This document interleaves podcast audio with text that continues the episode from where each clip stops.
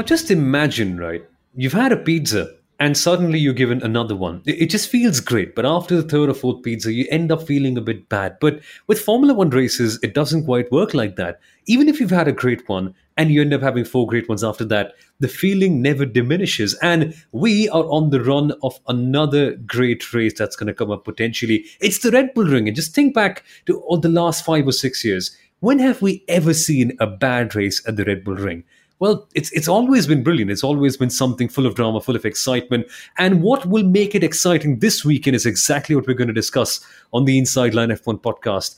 And folks, my name is Saumil Arora. I'm the host of the Driving Force on Disney Plus Hotstar, joined by Kunal Shah, the former marketing head of the Force India F1 team, who's also an FIA accredited Formula One journalist who works for Viaplay, the, the one of the largest broadcasters of Formula One around the world. But I actually want to ask you this question, Kunal, that I just asked the listeners right at the very start. Have we ever seen a bad Austrian GP since its return? Because I just can't remember any. It's got all the characteristics that just make for a great weekend. I actually don't remember a single bad race in Austria, but thank you very much for that introduction, guys. It's fantastic to be doing this. Back to back races means back to back episodes for Saumil and myself, and that's fantastic. We love doing the podcast. Thank you for all your listens. But, you know, to me, Saumil, Austria, uh, especially the A1 ring or the Red Bull ring, uh, right, is like, you know, Wimbledon to Formula One. Such a beautiful circuit, especially in the summer. Uh, you know, it's it's in it's in the mountainous regions gorgeous little circuit and i mean little because it is pretty much as little as a circuit can get right? Uh, but I, I, absolutely love it. This weekend actually will officially mark 50% of the 2022 season being over. Can you believe that? 50% of it being over just when a few races ago we were like yeah the championship is actually a long way to go. Let's see how it all you know evolves and how it how, how things change. And it's soon going to be 50% of the season over maybe life is just going a bit too good, but I remember it being Austria 2020 almost yesterday when we had two consecutive races at this particular circuit. Wow, time really flies by. And it's going to be brilliant because we also have the sprint weekend coming up once again, Kunal. And I know I asked this question the last time out, saying that do we all miss the sprint races? But it just means another start this weekend, and that, that just could be more goodness because turn one at Austria, just like every other corner, is just so full of drama. You always have so much going on there. And there's been almost pinball esque crashes at that particular point. So there's drama for everyone everywhere, essentially. Yes, two starts, two opening laps. I really hope what happened on the first opening lap at Silverstone is not what actually happens ever again. But uh, I, I think sprint is always going to be fun. Drivers believe that it's easier to overtake at uh, the Red Bull Ring than it was, say, for example, in Imola, uh, which is where we had the last sprint uh, weekend this season, right? So, to me, I'm pretty excited. We are pretty much going to have qualifying within 24 hours of recording this uh, podcast, and then soon we're going to have the sprint as well. And uh, you know, you spoke about uh, you know how Formula One raced at the at Austria during the pandemic. And in 2020 and in 2021, we actually had two back to back races happening at Austria because, hey, we needed to fill up the calendar and why not? And this year, while we don't have two Grand Prix, we actually still have two races, one being the sprint and the second being the Grand Prix itself on Sunday. Yeah, but have you noticed they always end up being good races? And that's the fun part about this. And you always end up getting a bit of a surprise, like one of the Williams getting pole in 2014, like Lando Norris getting his first podium in 2020, or the amazing battle that we had between Verstappen and Leclerc back in 2019, which is a point of discussion that we should come to. But one question before we have a bit of a break for a second, Kunal. The Red Bull Ring. Many people debate this. I just want to know the final end up take on this. Does the circuit have nine corners or 10? Because Formula One officially counts that kink after turn one as turn two. But come on, it's not a turn for the cars, is it? Look at how straight it is. It's as straight as a plank of wood, essentially. That's a very good question because when we talk of the circuit, officially it's listed as 10 corners, but uh, which is, of course, you know, the least number of corners for any Grand Prix circuit on the calendar, right? Uh, till someday we actually end up racing on an oval somewhere in America. I don't know, just joking. But turns two, that kink that you're, the left kink that you're talking of, turn five, turn eight are all taken flat out. So technically, the teams don't really consider them as corners. It's just something the drivers have to navigate. And you know, you spoke of turn one, uh, turn turn one, and turn two. That's where you know lots of overtakes also happen. In fact, Aston Martin says that ninety percent of all overtakes at uh, at the Austrian Grand Prix actually happen at these two turns. 2019, Leclerc versus Verstappen, it was like, you know, lap after lap. It was all about who actually makes the overtake uh, at turn uh, turn three. So I'm pretty excited. We're going to actually see that twice uh, this weekend the sprint on Saturday and then the race on Sunday. Absolutely. But before we discuss the challenges of this particular weekend and who could be fighting for the win this time out, we'll be back in a second. So stay right here. We'll be back. Hey, folks, welcome back into the Inside Line F1 podcast. And of course, we were on the subject of discussing the Austrian GP and why it always ends up producing such a good race. And one element that we should talk about, Kunal, that is really definitely going to make this a good one. Now, I know I'm hyping it a bit too much, but it is the fact that we could essentially have four or maybe six drivers fighting for the win. And that sounds like an exciting prospect. And we know for sure that Carlos Sainz has it in him. So just knowing that at least all the top four cars can be fighting is something that we're seeing for the first time this year because we've never quite had the surety from Sainz all the way through. But with that win, I think things are just changing for the better, hopefully at least you know, if Ben Edwards also is to be believed, which I would definitely believe, he's the lead he's the lead commentator and host for the F1 TV broadcast, who we will hear very shortly from as well. Uh, there should be six teams in the fight for the win, Saumil. And if not, there is at least going to be four drivers, uh, you know, definitely going for uh, the fight for the win this weekend, and that is pretty epic. I, I think the last 10 laps at Silverstone, of course, became a lot more interesting because we had four teams, so actually five teams in, in the fight at that point of time. While Carlos Sainz ran away, there was uh, Perez was Red Bull, uh, Lewis is Mercedes, Lando's McLaren, and then uh, Leclerc's Ferrari, and then of course uh, Alpine, uh, Fernando Alonso's Alpine in the battle. So if we actually get six teams, uh, sorry, six drivers fighting, it would be epic. And some some stats, and you like always, you guys always hear a lot of stats from us, uh, and this one is see the F1 stat Guru. So since uh, the Red Bull Ring returned to hosting Formula One races, races have only been won by Mercedes and Red Bull themselves. And the last Ferrari win actually goes back 20 years, 2003, when Michael Schumacher won here, when it was, of course, called the A1 Ring. What? I, I actually can't believe it, but you're right. Ferrari have never quite had a great track record, but Ben Edwards has a different take on that. He thinks that this might just be the year that Ferrari end up getting there, and potentially even Mercedes could be the teams in the mix as well. So, why is that? Let's actually listen to him right now. Uh, I could ask for six cars to be uh, fighting for the win. Whether it's going to work for Mercedes, I don't know, because um, Austria is a bit of a funny track, and the Red Bull is very quick in a straight line, as we know. The Ferrari is very quick through slow corners, and there are quite a few slow corners in Austria. So I think the Ferrari is going to be very strong there. It's such a short lap, though. Remember, in qualifying in Austria, di- the difference in your lap time when they're so close, it will literally be one thousandths, two thousandths of a second because it's a very short lap distance. So it, it's an incredibly uh, difficult one to get absolutely. You've got to get it so perfect, and that first corner in particular is an easy one to to run wide, make a mistake. So I'm looking forward to it. I think it is going to be another very close battle between Ferrari and Red Bull in particular. Whether it's going to work so well for Mercedes, I, I don't know. They might work because the, the slow corner speeds, and I noticed that Perez said to Hamilton um, after the race when they were having their battle, "God, you had really good speed um, down at um, turn seven, which is Luffield corner at Silverstone. That is a slow corner, and so it makes me think mm, maybe Mercedes actually could could have some decent performance. So that's what I want. I want to see all three teams battling.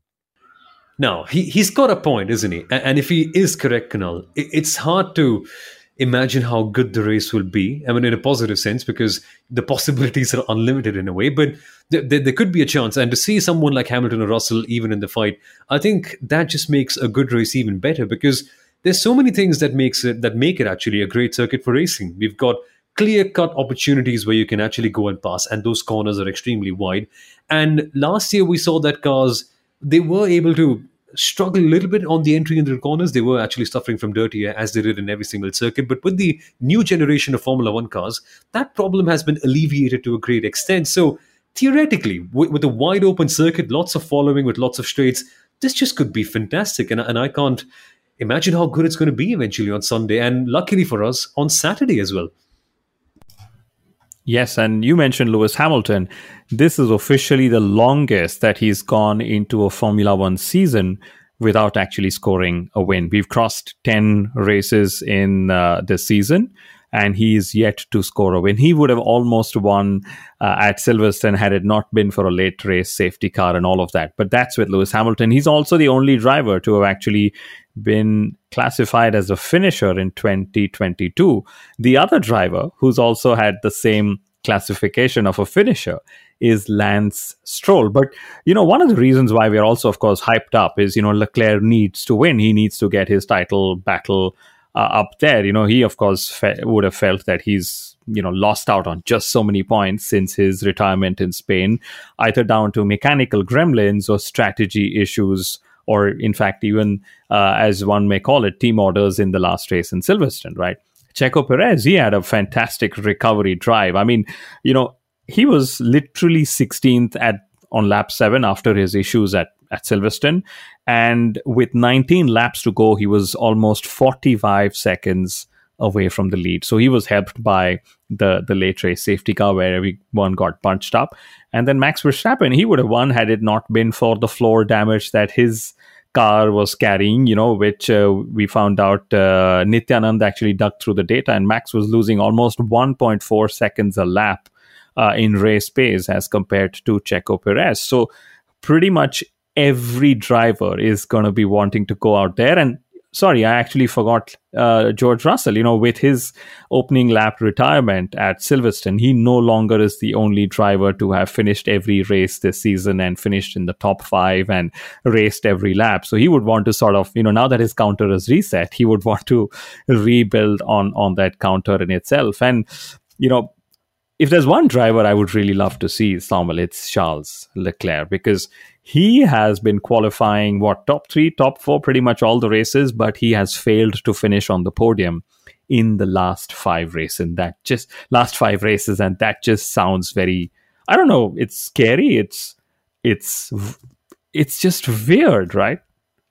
It's just not Charles Leclerc. And if you look at all the races, it's not all to do with the driver. I mean, so many of them have been cases where the team has taken away, not intentionally, of course, or it could well be. Maybe that could be the conspiracy theory of the 2020 decade, essentially. But yeah, it's just been races where the team has compromised this challenge in terms of winning the race. And now it seems like it's heading towards compromising their challenge for the championship. But how he responds is going to be critical because we know that he can do a great job at this particular circuit. Case in point 2019, where he had this outstanding battle with Max Verstappen that could just end up being a precursor to what we end up seeing this weekend. But he's got it in him, he's got the car. So what's going wrong, Kunal? it's just things of either reliability or strategy. I think he gets only one of the two. So to see how he performs this weekend is going to be absolutely brilliant, especially in qualifying, where the onus is on him to just get one up on Max Verstappen and maybe on his teammate as well. You're right, Saumil. You know, if there's anything Charles needs to not lose hope and keep driving as fantastically well as he has been so. And in fact, uh, you know, by not claiming pole position uh, at Silverstone and in Canada, uh, it's now the longest gap between races where Charles has not been on pole. But no, on, in all seriousness, you know, Charles, of course, came into the month of July before Silverstone and said, I need to be in full attack, need to win all the races I can this summer. Matteo Binotto said Charles now has an extra power unit in his pool. He can push even more aggressively in the races before the summer. So all of that concluded, uh, he needs to be up there, out there, qualifying up front. You know, leading the race in uh, the sprint and then leading the race in in the Grand Prix as well. Because I, I, I think if we are going to see a title battle, let's not dream about a Perez Verstappen or a Verstappen Sainz. It has to, it is going to be a Leclerc Verstappen or a Verstappen nobody.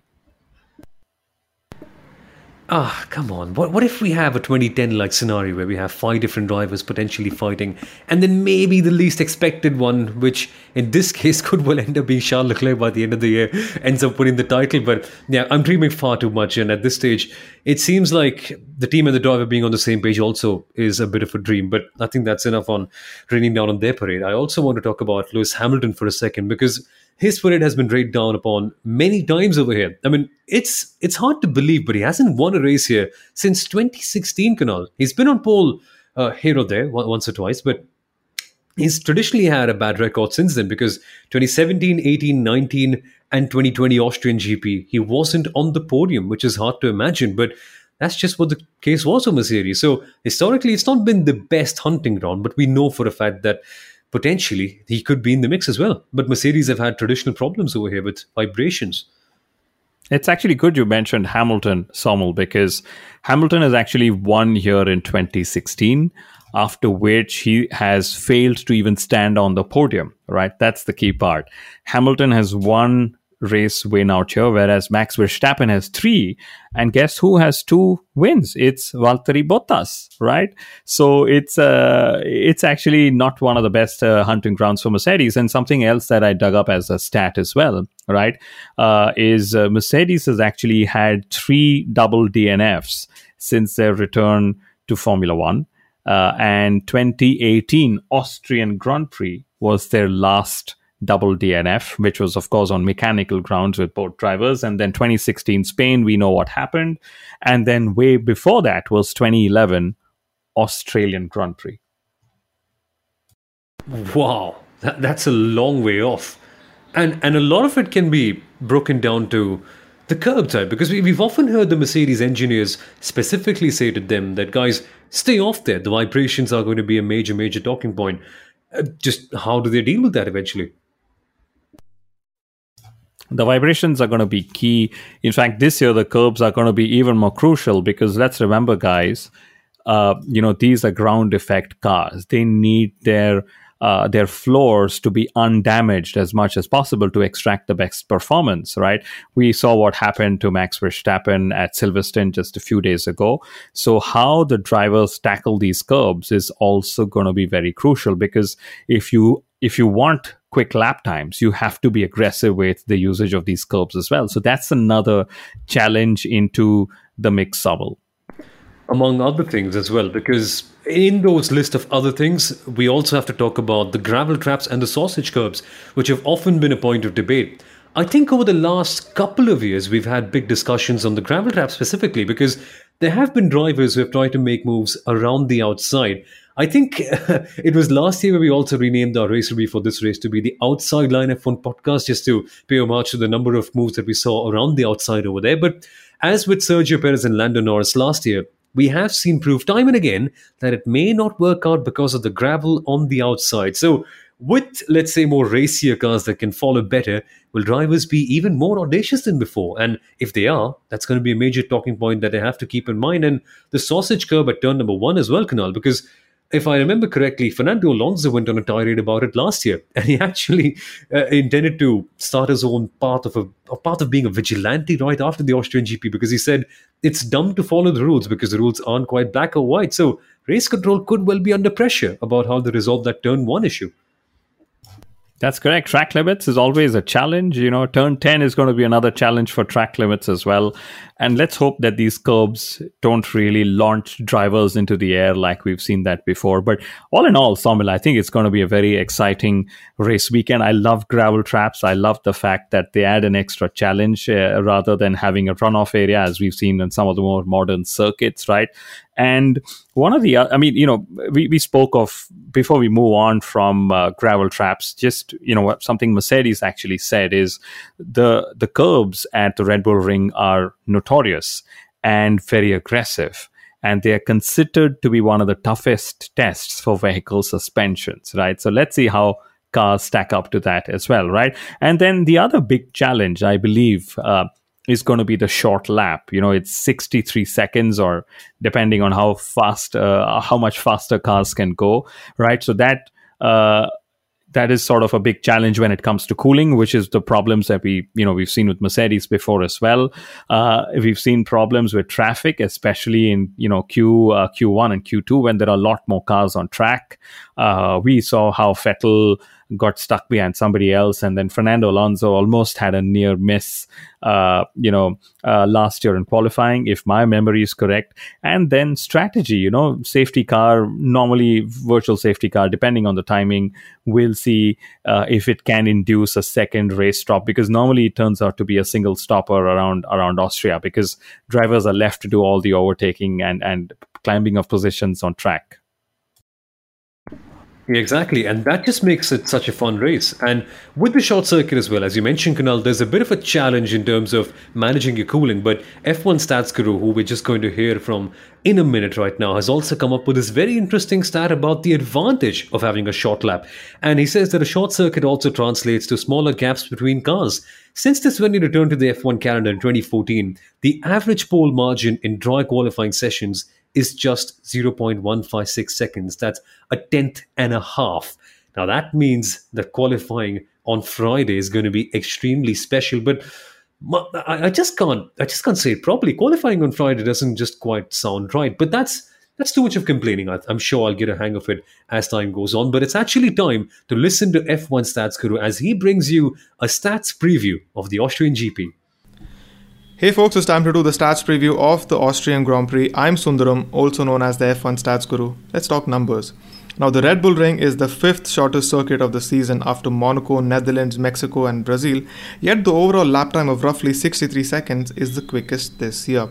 The F1 sprint returns this weekend, and the man to beat is Max Verstappen. That's because he's been on pole in three of the four race weekends to include an F1 sprint. Plus, he just loves racing at this venue. He has four wins here, and no one else has those many wins in Austria. They don't call it the Red Bull Ring for nothing. Valtteri Bottas, he had a bad outing in Silverstone, but he'll be happy to come back to Spielberg. And that's cause he's finished on the podium in six of the last seven occasions. Here's something for the McLaren fans though. This is one of Lando Norris's more preferred tracks. He started on the front row last year and he's finished in the top 6 in every outing, including two P3 finishes. But wait, there's something else you need to know about. This is Norris's fourth season in Formula One, and quite strangely, he's retired from the 11th race of every season he's been a part of, and Austria is race number 11 this year. Keep your fingers crossed, but if he does DNF, don't blame me. That's the stats preview of the Austrian Grand Prix. I'll catch you guys soon. Welcome back in, folks, to the Inside Line F1 podcast. We just heard from F1 Stats Guru, who gave us a lowdown on all the stats that we could be looking forward to from this weekend at the Austrian Grand Prix. And apart from the stats as well, Kunal, there's also another thing that we should bring up that we haven't quite brought up so far in this episode, and it's the eight sleep list of drivers to watch out for. One of them this weekend has to be Charles Leclerc, and we've already discussed his performance and all that could be uh, a major discussion point depending on how he works with the team. But I also want to talk about Valtteri Bottas, a driver that you brought up a minute or two ago, because he traditionally here has had a great record. And with Alfa Romeo, of course, the chances of winning or maybe even taking pole position are very, very far off. But he's done great here. This and Sochi are essentially his key circuits. So with Sochi gone, I'm sure the pressure will be on him to deliver here because this is Valtteri Bottas' home turf essentially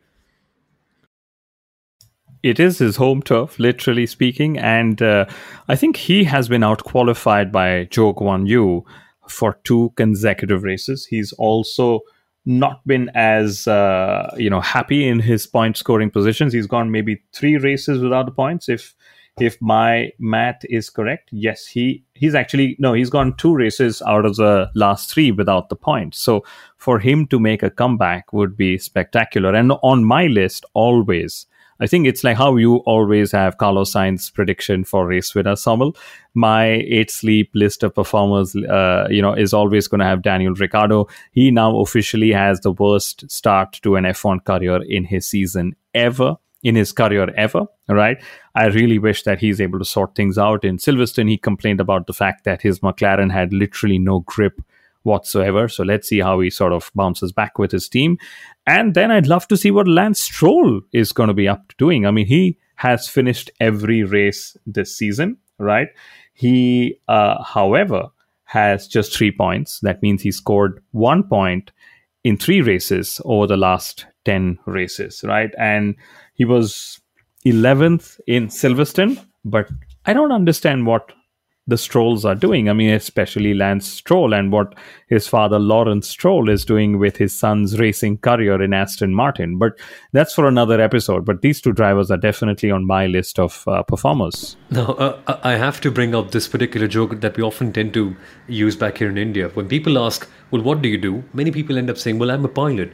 I end up wasting my dad's money. So in Hindi, it essentially translates into that. But he's just doing that. He's taking all of his dad's money and flying it away. That's what the sentiment of most people is. But no, generally he's he's improved, but I, I, can't quite see him beating Sebastian Vettel yet. And to see how he performs in this weekend, where we also have a sprint, is going to be tricky and and very interesting because Vettel, of course, is doing a great job with the Aston Martin. Can we see some sense of improvement? Maybe some competition with the Aston Martin because at this stage they're quite pulling in the opposite direction right now. But well. We, we often tend to rain down on their parade. Let's hope they have a good weekend. But uh, there's a very interesting story that I wanted to discuss very from, from a very long time, and it's a question that I had right after Carlos Sainz was given a silver trophy at the British GP, and I said, "Well, hang on a minute." Don't they give out the gold trophy to the winner? And then he actually got it. But the big question still remains why does the winner of the British GP only get, or not only get, but why does the winner of the British GP get two trophies? Here's F1 Stats Guru Sundaram to answer that right here on the Inside Line F1 podcast. Listen. Are you wondering why did Carlos Sainz receive two trophies on the British Grand Prix podium? So one set of trophies is actually on behalf of the event sponsor or the title partner like Pirelli, Santander or even Sega for instance. And the other one is that beautiful golden trophy called the Royal Automobile Club Trophy which is regularly presented to the winner of the British Grand Prix each year. But there's an interesting backstory to that. You see, this trophy is actually 150 years old and was first presented at a horse show in 1898. But F1 drivers or teams don't get to keep this trophy, as it's returned back to the Royal Automobile Club where it's permanently housed. So the trophy is presented during the podium ceremony, drivers carry it along and celebrate with their fans, and sometimes even bring it to the press conference. And then the officials go, Thank you so much, sir, but we'll take that back. And that's why this trophy is never visible in the trophy cabinets of teams like Ferrari, Mercedes, or even Red Bull. I mean, think of this Lewis Hamilton, an eight time British Grand Prix winner, Yet he can't take this brilliant trophy home every time he wins here. Geez, I really hope he has a few replicas at least. But that's not all. The astonishing fact is, no one really knows the true origins of this trophy, not even the Royal Automobile Club. Legend has it that it was donated to the club by Sir Charles Rolls, the co founder of the Rolls Royce Motor Company. Interesting, isn't it? Do follow me on Twitter and Instagram under the name F1 Stats Guru. Hey folks, welcome back into the Inside Line F1 podcast. And yeah, now it makes sense to see why Carlos Sainz was given the gold trophy. And luckily he was, Kunal, because that trophy, I think, should be the gold standard. Uh, I mean, quite literally, for all the other trophies that, is hand, that are handed out in the entire Formula One season. But yes, the Austrian GP trophy might not be as special, but it still means the same thing, right? 25 points at the end who would you pick to get those points? And actually, not just 25, right? It's it's going to be 28, isn't it, this time out? with the sprint? Ah, it's more actually. The the drivers from the sprint actually have more points. Ah, yes. So it's gonna. It's I, I think isn't it eight points for the winner of the sprint uh, from this uh, season? Anyway, I would go for Charles Leclerc to actually be finally winning a race. His last race win was many many races ago in Australia. I will go for Leclerc. But which win? A sprint win or a major win because we know that he does great on Saturday. Well, does that mean he's only going to do great on Saturday again this time out? And and I emphasize on the only part because that's what his season has been like all around. So sprint or the main race? I think he's going to do both. I definitely think he's going to do both. And for me, I guess I'm going to make it a meme, but luckily it's been a bit solidified at this stage. I'm going to go for a Carlos Sainz win yet again in the main race, but for the sprint, I just can't look beyond Max Verstappen. Uh, the, he, he's just too good at this moment, but I think Carlos Sainz will end up getting the win. But finally, Kunal, this whole weekend, any major talking point, any other driver that you want to look forward to? What's it that excites you the most, finally? I think just having so many races in the month of July, July and October are supposed to be the best best months for Formula One fans and drivers. We have four races uh, this uh, month out of five weekends. This is only the second race, so there are two more races after this. I'm just, you know, I'm I'm just excited to see how all the races unfold. We've got France and then uh, Budapest. And uh, yes, if there's another driver I'm excited to see, I'm I'm, I'm going to say Mick Schumacher. You know, he's also lifted the whole pressure of scoring his first points in Formula One. He just didn't score it out of luck. He was battling Max Verstappen, and boy, he actually battled very well. So, what could Mick do? Just the way we are saying, you know, what can Carlos Sainz now do now that a big pressure off their shoulders ha- have been lifted? Yeah, he has to score some good points this weekend. Sorry about that. I had to get a pun into this episode. You know how the deal is, right? But, folks, thank you for bearing with this pun and thank you for listening to the entire episode of the Inside Line F1 podcast. And I hope you enjoyed it, particularly the British GP story, which was actually something that even I didn't know leading up to this weekend. So, it's great learning for all of us. And don't forget to tune into the race review episode as well that comes out on Monday. So thank you for listening, and we shall see you rather soon. Enjoy the weekend. Bye bye.